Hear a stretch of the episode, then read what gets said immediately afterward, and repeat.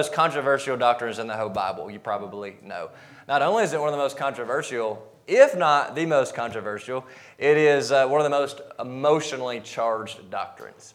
I look at Russ Kruger sitting right here in the front row. Russ is one of my best friends, mainly because he's wearing a Cubs hat. Right. But uh, uh, when I was first introduced to the doctrine of election in 2001 in college, um, to say that I hated it would be an understatement. Um, for, for a number of reasons. One, I, would never had heard of it before.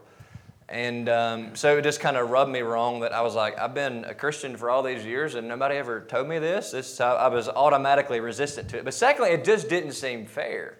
This didn't seem like the God I knew that would choose to save some and, and frankly not choose to save others. And so when I first began to hear about this, I became an adamant opponent of the doctrine. In fact, Russ and I had many shouting matches, mainly me shouting at him because he, he believed in the doctrine of election and I didn't. And uh, I remember in college, I would preach in different churches, and I would literally get in the pulpit uh, of churches and, and, and call out other preachers by name who believed in this doctrine. I said they're false teachers. I was that convinced that what I'm going to teach tonight wasn't true at that point. because it was heresy to me, okay? Um, so I'm a big country music guy. I'll probably make multiple country music references. And my main guy, though, was, of course, Johnny Cash. And uh, Cash, if you remember, sang this song called uh, When the Man Comes Around.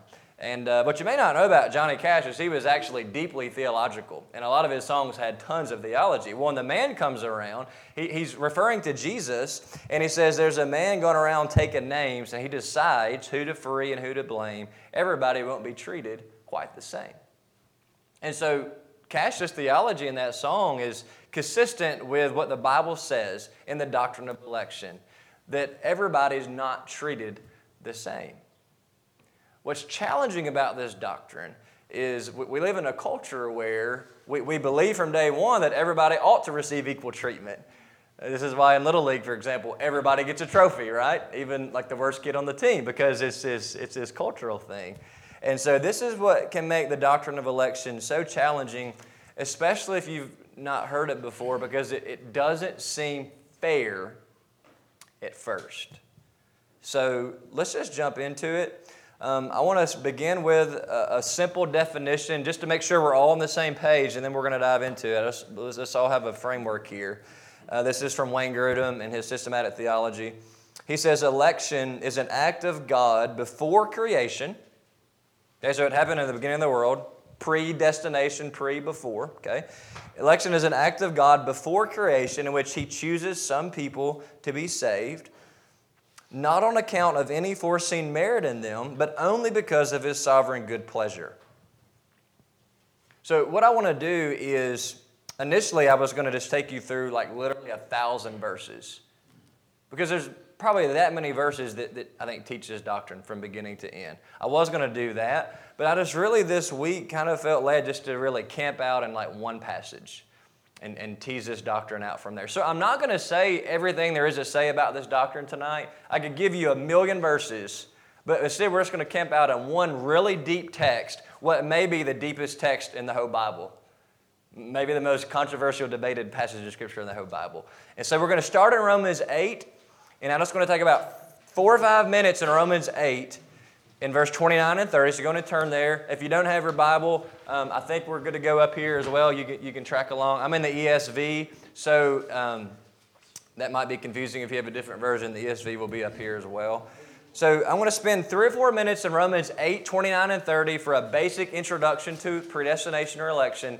But then we're going to spend almost all the time in Romans 9 where the Apostle Paul defends the doctrine of unconditional election.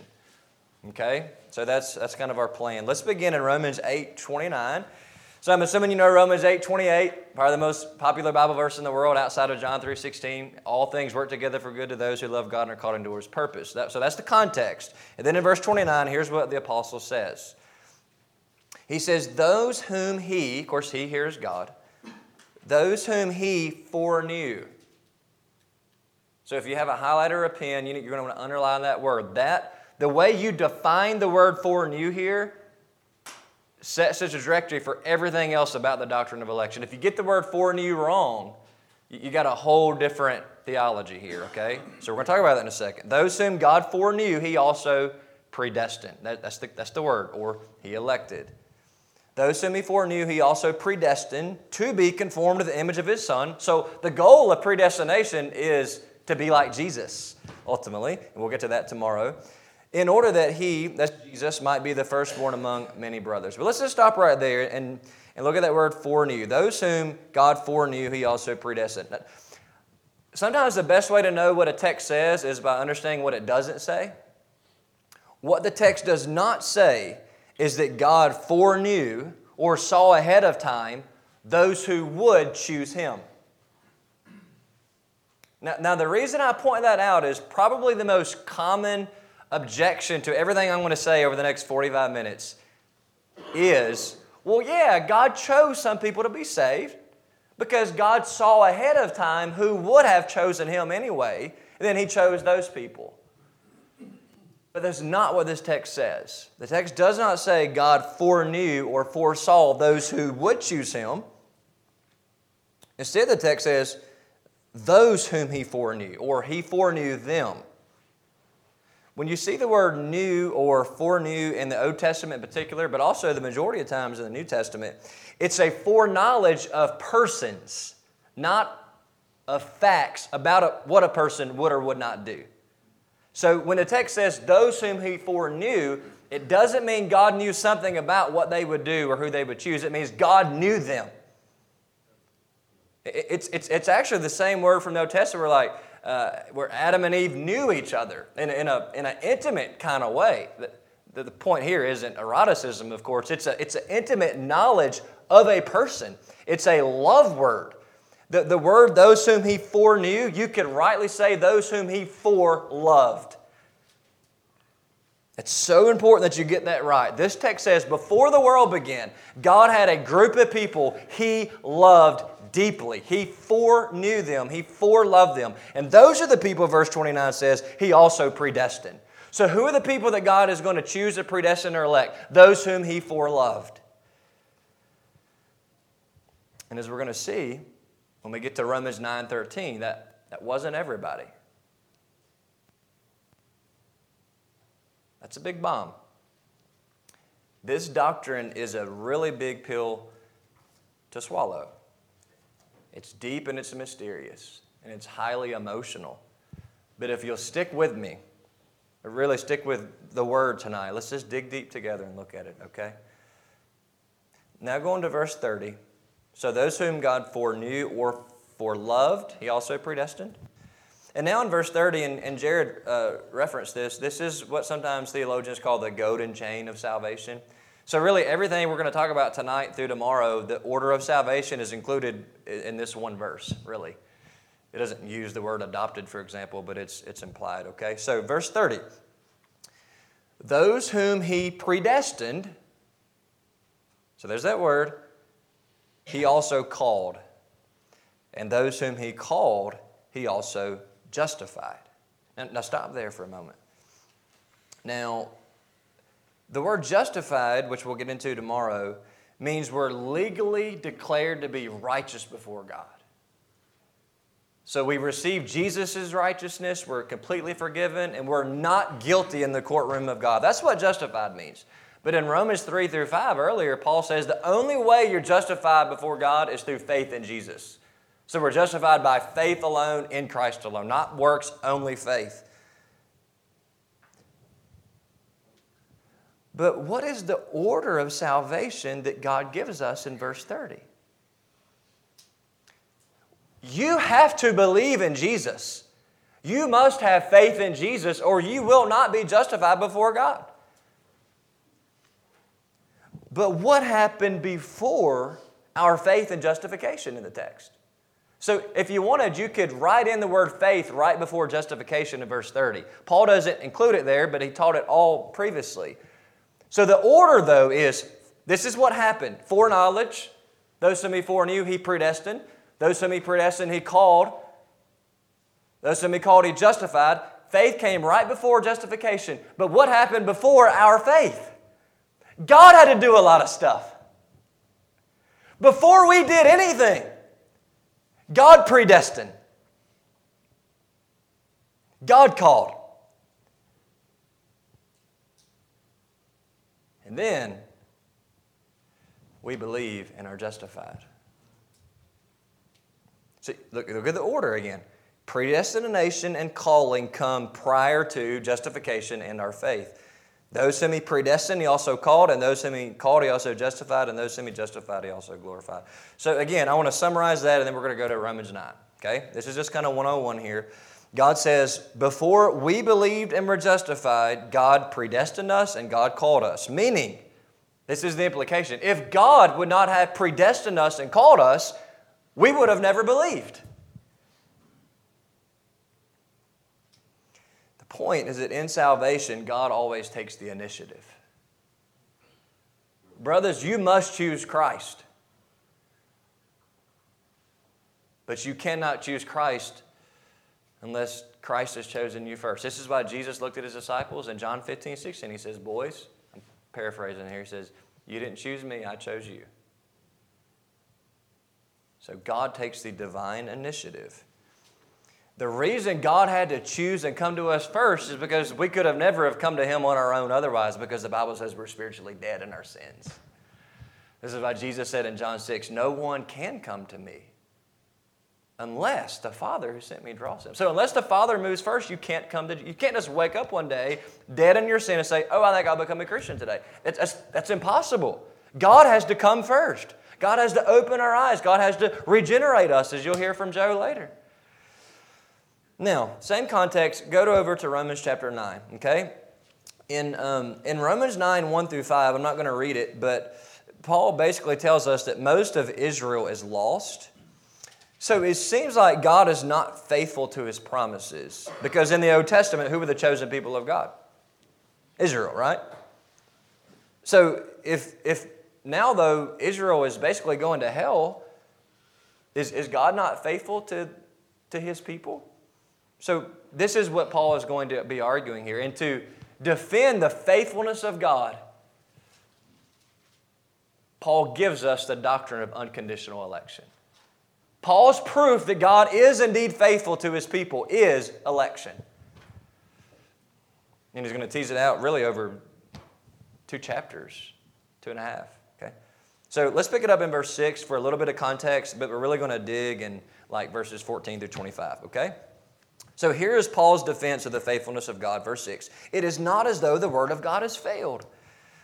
For not all who descended from Israel belong to Israel, and not all are children of Abraham because they are his offspring. But through Isaac, he's quoting the Old Testament here, of course, through Isaac shall your offspring be named.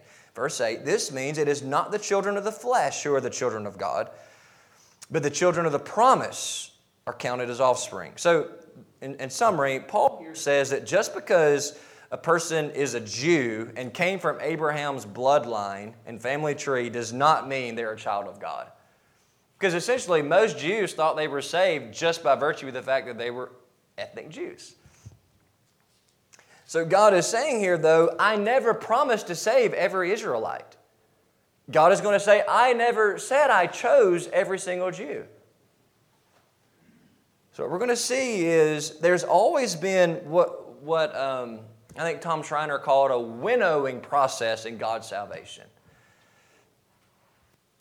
So Paul's main argument here is the Word of God has not failed in verse 6 because God never said He was going to choose everybody. Therefore, when not all of Israel is saved, you can't blame God. Well, God, you, what, you said you were going to save Israel. God's like, I never said I was going to save all of Israel. And now what he's going to say is, I, I didn't choose every single ethnic Jew. So you have ethnic Israel, and you have a subset, or what Paul calls later a remnant within Israel of what we'll call the true or the spiritual Israel made up of those who believe in Jesus. Okay? So, to prove his point that not all of Israel belongs to Israel, and to prove his point that God never intended to save every single Jewish person, Paul gives us two historical Old Testament examples where God chooses one and God does not choose the other.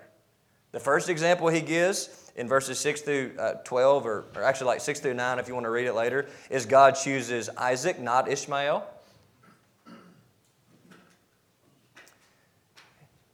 But then God says he chose Jacob, not Esau.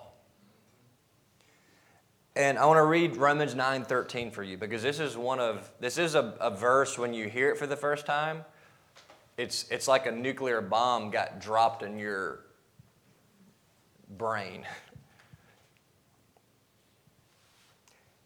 Romans 9:13. As it is written, and this is God speaking, Jacob I loved, but Esau I hated. That's a quotation from Malachi 1, 2, and 3. And now Paul says it again, quoting God. So I, I, wanna, I just want to say this. I know it's, I hope, obvious. Jacob I have loved, but Esau I hated. I, I just need to say that John Piper didn't say that. John Calvin didn't say that. Martin Luther didn't inspire verse 13. Or John MacArthur. God said, Jacob I loved, but Esau I hated. So God chose and loved Jacob in a way that he did not choose and love Esau. And so we're all thinking, why? The, the, the, human instinct here is to think, oh, well, okay, so God must have saw something awesome about Jacob that inclined him to choose Jacob instead of, like Esau must have, this is going to be a real knucklehead. Jacob was going to be an angel, so that's why God chose Jacob, right? Paul goes out of his way in the text to say, God's choice of Jacob and not Esau had nothing at all to do with Jacob being a good guy as opposed to Esau being a bad guy. The fact is, they were both terrible sinners, and Paul is shocked that God would have chosen either one of them.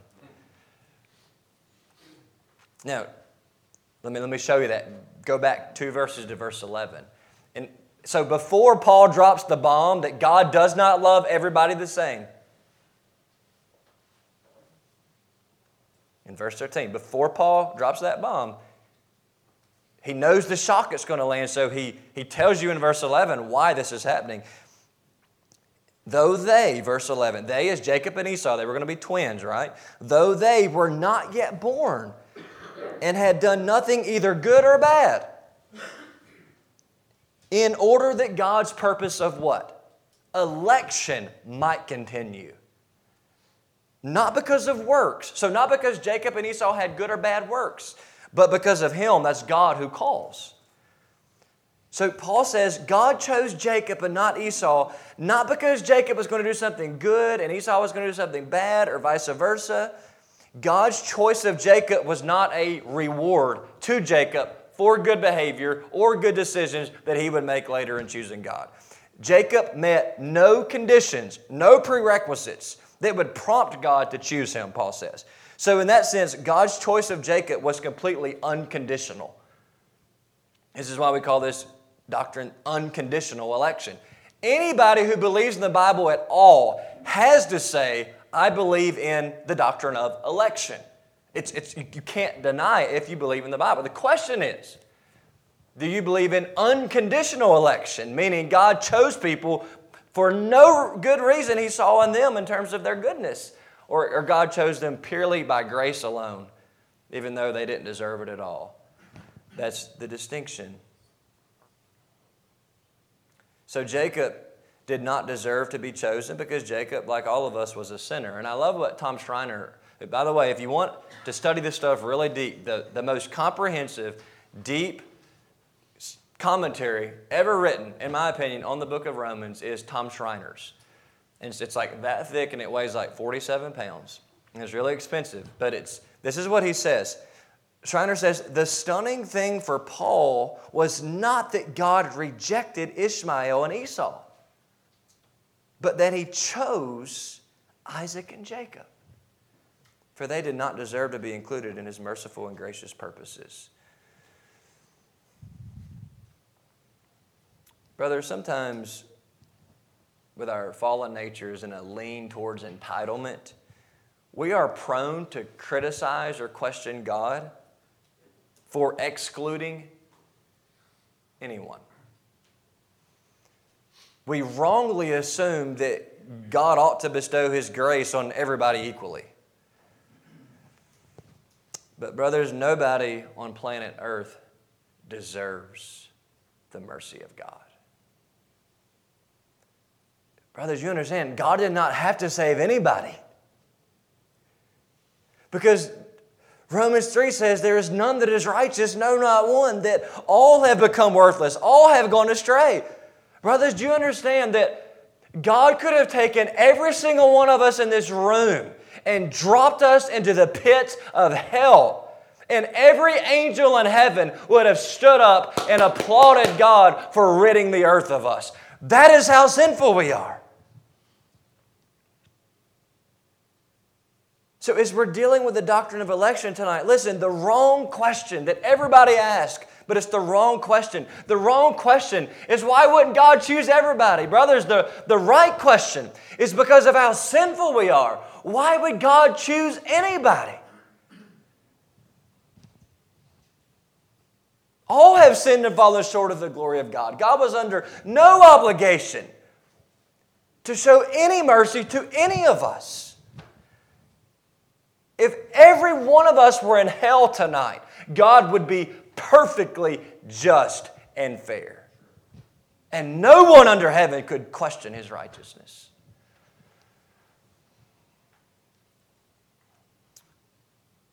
But still, the Apostle Paul anticipates our objection to the doctrine of unconditional election. Paul knows this doctrine could be hard to hear, especially at first. And so, what he's going to do now in verses 14 through 25 is he's going to defend the doctrine of unconditional election and tell us why God is righteous, why God is just in choosing some and not others. And so notice the question Paul gives us in verse 14. What shall we say then? So he just said, Jacob I loved, Esau I hated. So he knows we're freaking out when we hear this the first time. So he says, What shall we say then? Is there injustice on God's part? Is God not fair? Is, is God cruel? And then he says at the end of verse 14, by no means. In other words, God was perfectly righteous to choose Jacob and not Esau. And now Paul's going to give us two reasons in verses 15 through 25 why God is not unjust to choose some and not others. Here's the first reason. Paul says, that unconditional election is a righteous act of God because it displays God's freedom. It displays God's freedom as the sovereign God of the universe. Paul is deeply concerned that we understand that because God is God, He is perfectly entitled to do whatever He wants. Because God, by definition, is free.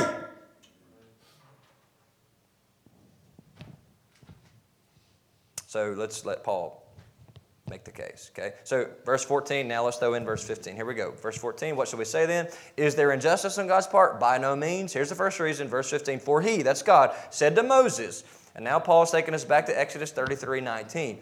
God says, I will have mercy on whom I have mercy, and I will have compassion on whom I have compassion. So, when defending the justice of God and choosing some and not others, Paul goes back to the Old Testament, Exodus 33. But I want us to actually go to Exodus 33, so go ahead and turn there because I want us to see the context. In Exodus 33, Moses is pleading with God to be merciful to Israel, even though they've rebelled against him time and again. Okay, so in, in Exodus 33 18, and again, if you can't get there quick enough, I got the verses up here, okay? In Exodus 33 18, Moses cries out to God, Lord, please show me your glory. So Moses says, God, I just want to see who you really are. And Lord, I want to see what it is that makes you God. Show me your glory, Lord. Show me who you are.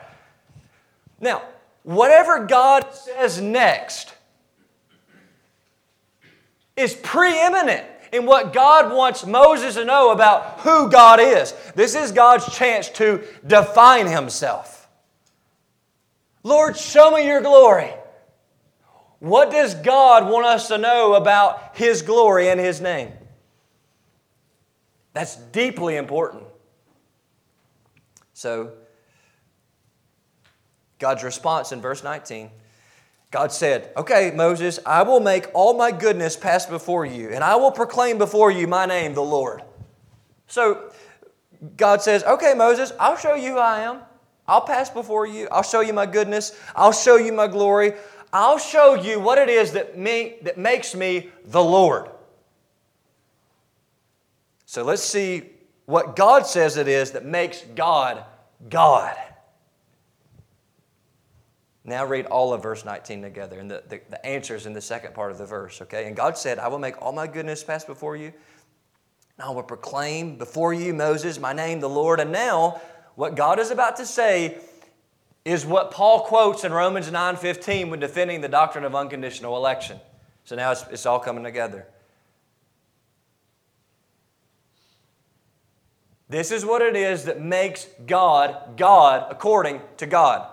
Verse 19b, God says, I will be gracious to whom I will be gracious, and I will show mercy on whom I will show mercy.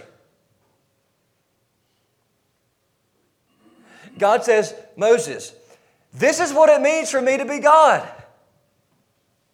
It's my absolute freedom to show mercy to whom I want to show mercy and to show compassion to whom I want to show compassion. God says, Moses, central to the essence of what it means for me to be God is that I can do whatever I want.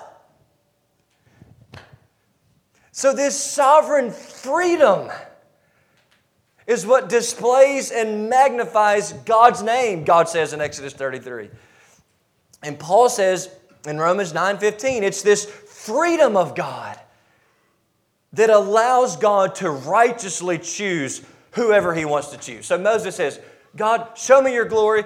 And, and God says, Moses, this is my glory. This is who I am. I am constrained by no one's will. I am constrained by no person, by no power. Moses, this is my glory. This is my name, the Lord. I'm free. I show mercy to who I want to show mercy. I show compassion to who I want to show compassion. In the context, I elect who I want to elect. That's what makes me God. I'm free. I'll do what I want to do. I'm not constrained by human will, as we'll see in a few seconds in Romans 9. So in Romans 9:15, flip back there, Paul quotes this verse from Exodus to show this is the next big point that salvation is rooted first and foremost in God's will and God's freedom to save as God pleases, apart from the need to give an explanation or rationale to anybody. In verse 15 and 16 now, Paul is going to show us the supremacy of God's will over and against our will. You hear a lot of debate about the freedom of the will, or what's called free will. So often, when you hear talk about the doctrine of election, people say, well, what about free will? So let's, let's, let's see what the Bible says about that, that tension. What Paul is about to argue in verse 15 and 16 is that the will of the Creator is greater than the will of the creation. Let's read verse 15 and 16 together, and I want you to notice the contrast between God's will and our will. In fact, let's, let's, let's participate here together. Every time I, I, say the word will, I want you guys to say it out loud with me. You're going to say it three times in two verses, okay? So we say the word will. Say it. Here we go. This is God speaking. For he says to Moses, I will. have mercy on whom I have mercy, and I will. have compassion on whom I have compassion. Now contrast this to verse 16. So then, it, it here is salvation, God's choice. It depends not on human or exertion. This means effort, but on God. It's implied God's will who has mercy. So, do you see the contrast there? Because Paul knows we're thinking, what about free will? What about human will? Like, well, let me tell you about that. Your salvation is not based upon your free will, it's based upon God's will.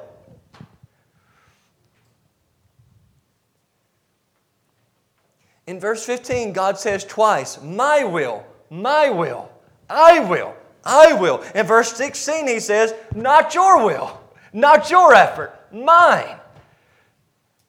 The point of verse 16 then is that God's mercy and salvation is not earned or accomplished primarily through our will, but God unconditionally chooses and saves whom He will, so that, and this is where Paul's going to land here in a few minutes, so that none of the credit or glory can go to anyone but God.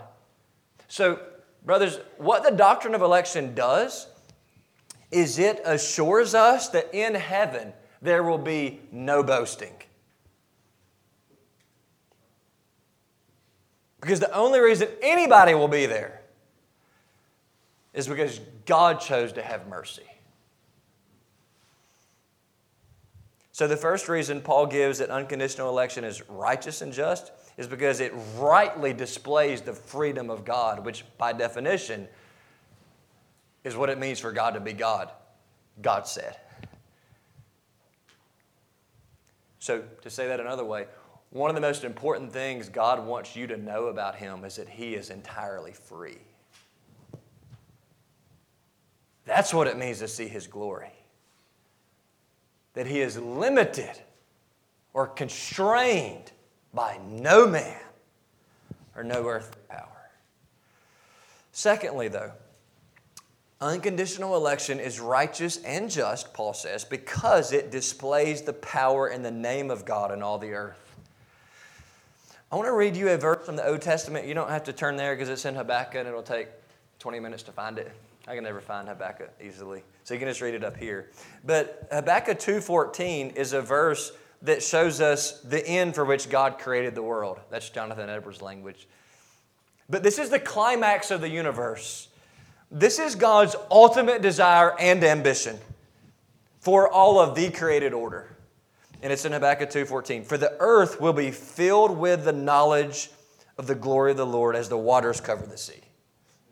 So, the end for which God created the world is that the whole universe will be filled with the knowledge of the glory of God. So, that is, God wants everybody to see Him, to know Him, to stand in all of Him, and to give Him glory for His greatness. That's the climax. Every knee will bow, all will behold Him, even those who pierced Him, Revelation says. So, now, though, Paul is going to argue that unconditional election is going to help bring about this final, ultimate, maximized glory of God in all the earth. And I'm going to warn you, when we get there, it's going to stretch us. Let's go back, though, and remind ourselves of the, the problem that Paul is addressing, or the contention, I should say. Verse 14 through 17, let's read those together. What shall we say then? Is there injustice on God's part? By no means. Why? First, because God says to Moses, I have mercy on whom I want to have mercy, and I have compassion on whom I want to have compassion. I'm God. I can do what I want. That's why it's just. Verse 16, so then it, salvation depends not on human will or exertion, but on God. Salvation depends on God who has mercy. And now the, the, the new verse we haven't read yet, for the scripture says to Pharaoh, and this is God speaking to Pharaoh in the book of Exodus, For this very purpose, Pharaoh, I have raised you up, that I might show my power in you, and that my name might be proclaimed in all the earth. And what in the world does that have to do with the doctrine of election? Well, let's try to figure this out. God says in verse 17 that He raised up Pharaoh as a leader in Egypt. So Pharaoh had all the power but God put him in that position. But why did God raise up Pharaoh? Like, why did God put Pharaoh as a leader over Egypt and, and, and not somebody else? It was not because Pharaoh had character. It was not because Pharaoh was some good guy. It was not because Pharaoh was going to be a good leader. He was going to be a very corrupt leader, as we'll see. God raised up Pharaoh in Egypt, this verse says, primarily for God's purposes. Back to verse 17. For the scripture says to Pharaoh, this is God speaking, for this very purpose I have raised you up. In other words, God says to Pharaoh, Pharaoh, I'm going to use you. This is why I raised you up. I put you on the throne. Here's why I put you on the throne that I might show my power in you, and that my name might be proclaimed in all the earth. Pharaoh, you think you're awesome. You're on the throne. A, I put you on the throne. And B, I put you on the throne so that my name will be made great when I make you look stupid, when I destroy you.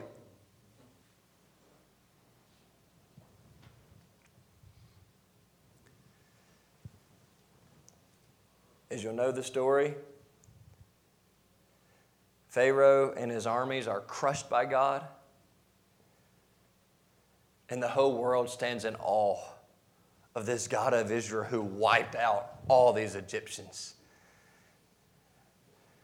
So God gave Pharaoh all of this power to show the world that as much power as Pharaoh had, God had more. God took the most powerful man he could, made him as powerful as he could, so that when he wiped him out, God would be seen as supremely powerful. And everybody would say, Wow. So, what's that got to do with God choosing some people to be saved and not other people? Well, Paul's going to tell us. Now read verse 17 and 18 together. For the scripture says to Pharaoh, For this very purpose I've raised you up, that I might show my power in you, and that my name might be proclaimed in all the earth. Verse 18, So then, so Paul here is making the connection between election and what God did with Pharaoh. That's why he says, So then, here's my point in other words. He, that's God, has mercy on whomever he wills. There's that word, God will again. But God hardens whomever he wills. Back to Johnny Cash theology not everybody is treated the same. Paul says God shows mercy to some and he hardens others. And the example here is he hardened Pharaoh. That's what verse 18 says. God hardens Pharaoh's heart. In fact, six times in Exodus, you see God hardened Pharaoh's heart. Six times. God hardened Pharaoh's heart so that, you remember all those plagues God kept sending? And you would think, like, when the, the water's bloody and there's gnats everywhere, like Pharaoh would finally. But God kept hardening Pharaoh's heart so Pharaoh wouldn't let the people go, so that God could have a bigger stage and a bigger audience to show his justice on Pharaoh.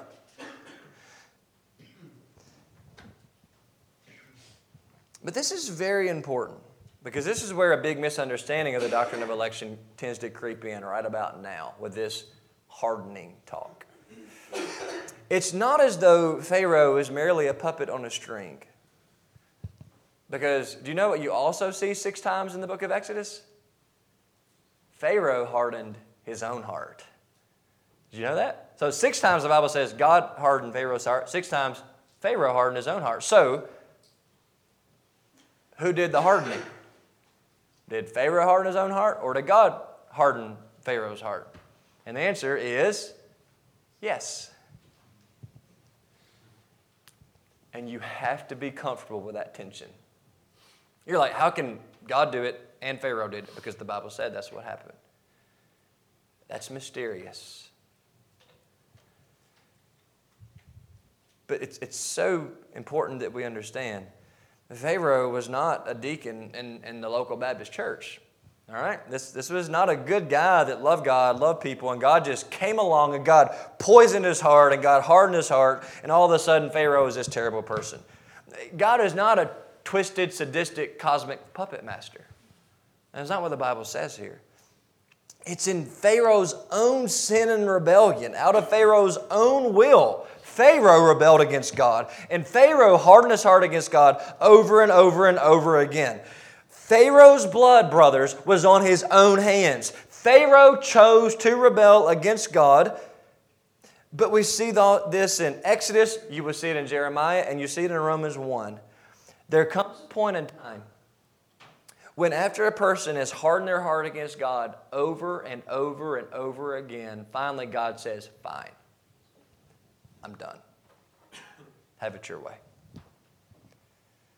And God gives them over to what Paul calls in Romans 1 a reprobate mind. That's what's happening with Pharaoh. There comes a time when God has had enough, and God literally turns the people over to their own self destruction. The patience of God in other words, eventually will wear out. God is a God of first, second, third, fourth, fifteenth, hundredth chances sometimes, but there will come a time when God will not give another chance. So, in this sense, God hardened Pharaoh's heart. And, and here's what Tim Keller says Keller says Pharaoh decided to resist God, God just reinforced him in that position. God gave Pharaoh what he chose. Now, this is so, that's why Exodus says God hardened Pharaoh's heart and Pharaoh hardened his own heart. Both were true. Now, this is why this is so important for us to see with the doctrine of election, because there's this huge misconception, there's this huge false stereotype. The doctrine of election, it's not as though, brothers, there are people out there wanting to believe in Jesus wanting to repent of their sin, wanting to live holy lives for God's glory, and they're trying to come to God. They're crying out to God for mercy, and God's like, No, you're not elect. Stay away from me. That cannot and will not ever happen. Brothers, there will be no scratch marks on the doors of heaven as people are trying to get in, humbly seeking repentance, and God slams the door and says, Get away from me, I didn't choose you. There's no idea of that in the scriptures. Nobody will be in hell saying, Well, I wanted to know Jesus. I, I tried to know Jesus, but I wasn't elected, so God wouldn't let me. Brothers, Romans 10 13 says, Everyone who calls on the name of the Lord will be saved. So the people who go to hell, listen, they go to hell because they chose to rebel against God. They didn't want Christ. They didn't want holiness. They didn't want to repent of their sin. When God chooses some and not others, the people that God is passing over are people that would have never have come to God on their own, even if they could have. So man is responsible for his own sin, and man is responsible for his own judgment. Everybody in hell is there because they said no to God. And the point of unconditional election is that that would be all of us unless God in His mercy wouldn't have opened up our eyes and shown us the beauty of Jesus Christ. But we couldn't do that for ourselves. God had to open our eyes. Brothers, listen, if if you don't get even some of the depth of election, just know this. This is so important. If you are saved tonight, it is not because you found God, it is because God found you. If you walk away tonight knowing that, that's good. You didn't find Jesus, Jesus found you. And the reason Jesus found us is because we weren't even looking for him because none seek for God, no, not one. Romans 3. But the Son of Man, Jesus said, came to seek and save the lost. If, if this whole thing, if, if all of life and spirituality is a game of hide and seek, we were the ones hiding, and Jesus is the one that did all the seeking. That is a doctrine of unconditional election in a nutshell. Now let's tie all this together, and we'll start to, to land the plane here, okay? Back to verse 17 and 18. For the scripture says to Pharaoh, For this very purpose I have raised you up, that I might show my power in you, and that my name might be proclaimed in all the earth. Verse 18 So then he has mercy on whomever he wills, and he hardens whomever he wills. Now, I'm going to come back to verse 19 and 20 and end there, but I want to read you first verse 21. Has the potter, that's, that's God, no right over the clay? That's us, of course, creation to make out of the same lump one vessel for honorable use and another vessel for dishonorable use. So if we've been kind of deep, we're, we're going to go about two feet deeper here. This, this, this isn't going to get any easier. So just, here we go. Let's do this. This is the Word of God. Paul says in verse 21 God created all of humanity. And, and Paul uses this word picture of a, a one lump. You know, in Genesis, God made us out of what? Dirt. So God created all of humanity. There's one lump, but not everyone has the same destiny. Not all will be treated the same, as Cash would say, and Paul would say here. Some, Paul says in verse 20, will be a vessel for honorable use. In, in the context, that's, that's obviously salvation. He says, others, though, will be a vessel for dishonorable use. As we'll see, that's going to be the judgment of God. Verse 22. What if God, desiring to show his wrath. I want to read that again. I want, I want you to let that settle. What if God, desiring to show his wrath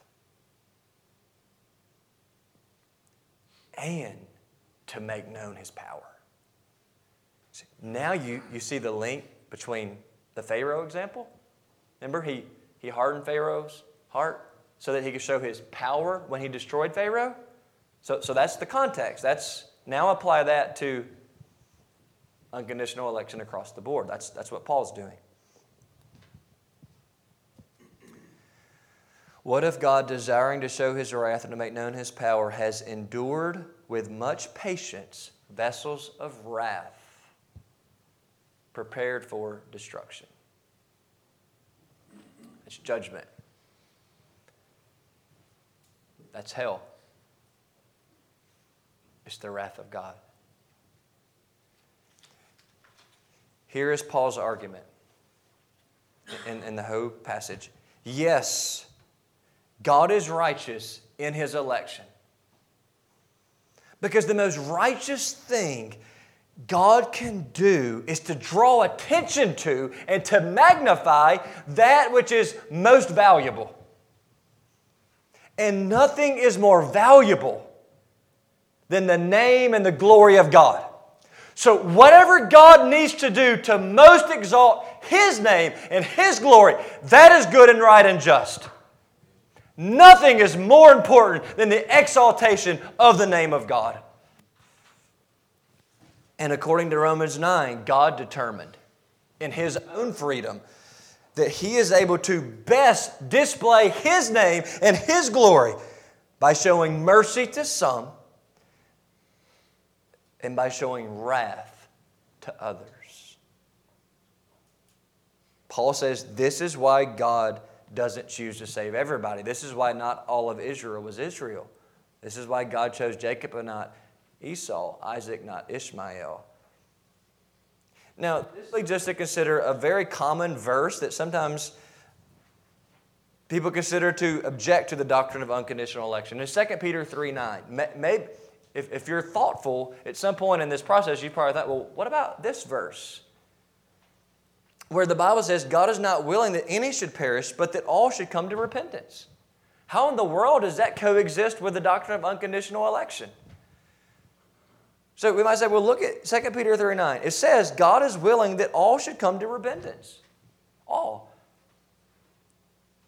That's true, but does everyone come to repentance? No. But 2 Peter 3 says God wills that everyone would come to repentance. So, since everyone does not come to repentance, brothers, that must mean there is something that God wants even more than for everyone to come to repentance. Brothers, do you understand? If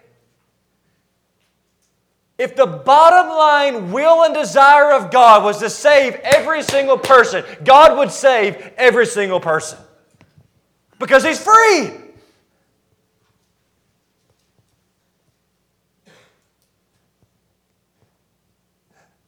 So the question is what is it that God desires even more than for every single person to be saved?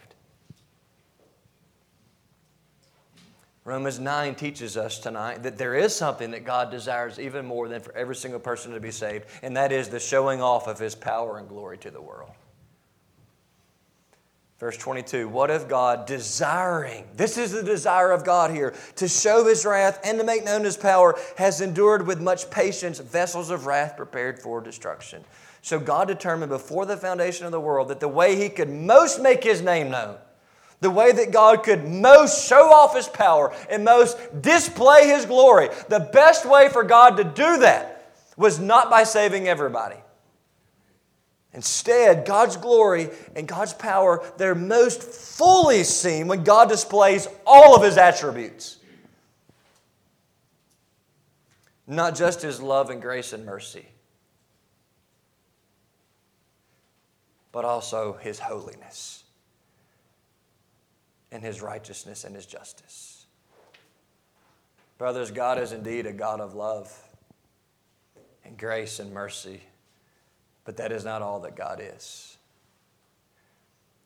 And if all we know is a God of love, we have but a, a, a portion of the fullness of who God is. And God desires, though, that every person would see all of His glory, all of His attributes. And so on the final day, God, yes, will be a great God of love when He shows mercy to countless. But every soul in the world will see on that great and terrible day the full, unleashed, unhindered justice and wrath of God. And for that, God will be praised. Because God wants us to see all of Him.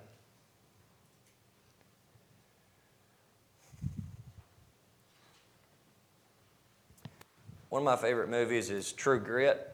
It's a remake of this Western. It came out several years ago, and it shows this scene at one point of a public hanging. And so in those days, when they, when they did these hangings, the whole community would come out to watch. So it, it, the, the movie depicts this, this community, and of course they're out in the middle of this little town hall, if you will, in, in the middle. And um, they've got like four or five dudes lined up on blocks with ropes around their neck, and they're about to kick the thing out and, and hang the guys. And, and they do. They kick out the stump they're on, and the, the dudes are hanging there, murderers and all these things. And, and, the, and the movie depicts hundreds of people in the community. They all stand up and they applaud.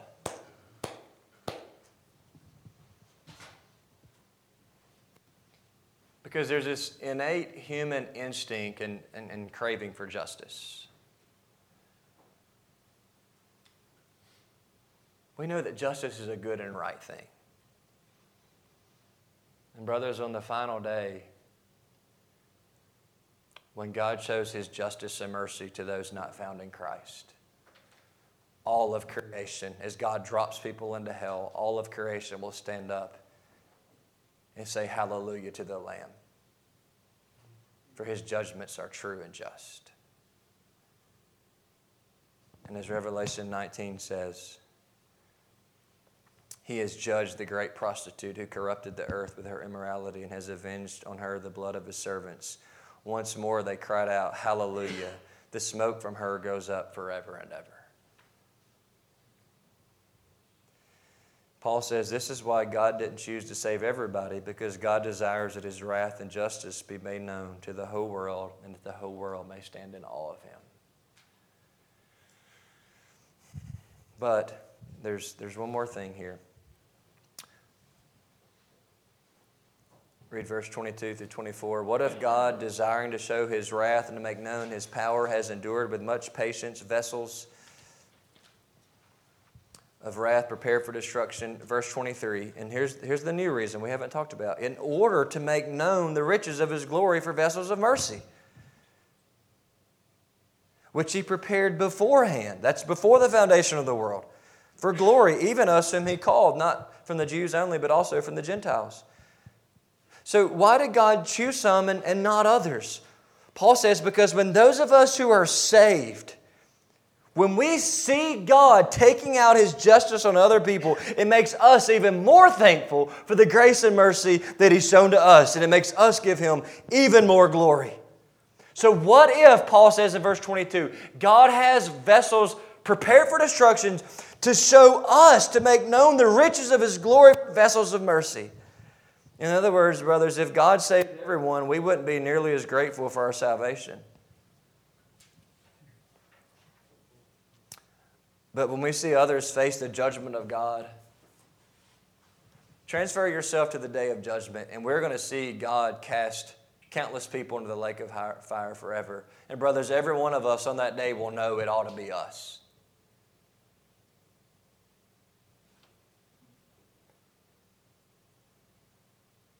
The mercy of God that He has shown to us, brothers, is going to be so much sweeter when we see it up against the backdrop of the terrible wrath and fury of God that we know should have been for us.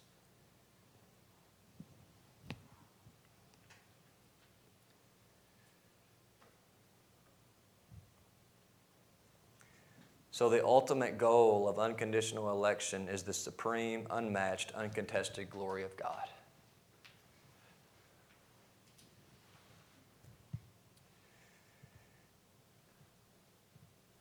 Let's conclude with this.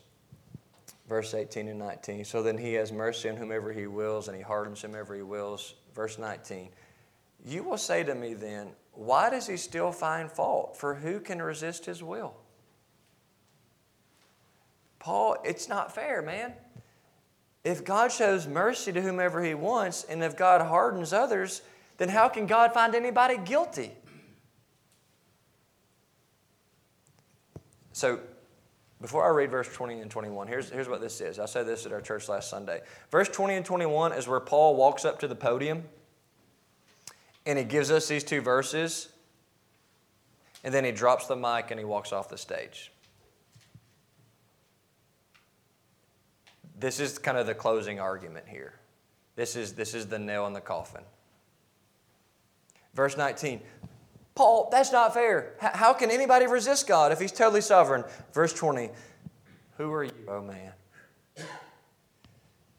to answer back to God? Will what is moted say to his motor, Why have you made me like this? Has the potter no right over the clay? People say, How can God do that? How can God choose some and not others and still hold people responsible? And Paul's response, brothers, is not a long theological explanation debating the uh, relationship between divine sovereignty and human responsibility. Paul's response to the questioning of God is very simple Who are you? Who are you, oh man, to question God? Notice he uses the word man here. Paul reminds us of our humanity. Who are you, man? Paul says we better know our role and remember God made us out of dust. Like God didn't even have to create us. God made us out of dirt and breathed life in us, and now we're going to take our little puny fist and shake it in the face of the Almighty and say, That's not fair. Who are you, old man? Paul reminds us that we are creation, and we are in no position to question the Creator. God here just gives us a really big dose of humility, and he says what he basically said to Job Where were you when I hung the stars? Where, where were you when I created the ocean and I hung the sun? Where were you? And you're going to question me and my goodness? Brothers, there are some really difficult, deep things in the Bible that we're not going to completely understand in this life, and this may be one of them. But that's the point, I think. That sometimes the best thing God does for us is just to remind us that He's God and we're not. He is the potter, we are the clay. His ways are beyond our ways. He created us, and God does not need us to affirm His decisions because he is completely free. And that is what makes him God. Father, thank you for your word. Lord, I pray that, Lord, anything I've said tonight that is, that is not right or true, I pray that we would just forget it. I pray it would just fall to the side. But Lord, anything that has been said in accordance to your word, God, help us to massage it in our hearts, and may your Holy Spirit come and help us to process it. And ultimately, Father, may it be for your glory. Father, thank you for your mercy. Lord, we are sinful men who know we deserve the wrath of God, but we thank God for the Lord Jesus Christ who came and drank every single bit of the wrath of God so that not one drop of it has to hit the pant leg of even one of God's children. Lord, thank you that you chose to show mercy to us.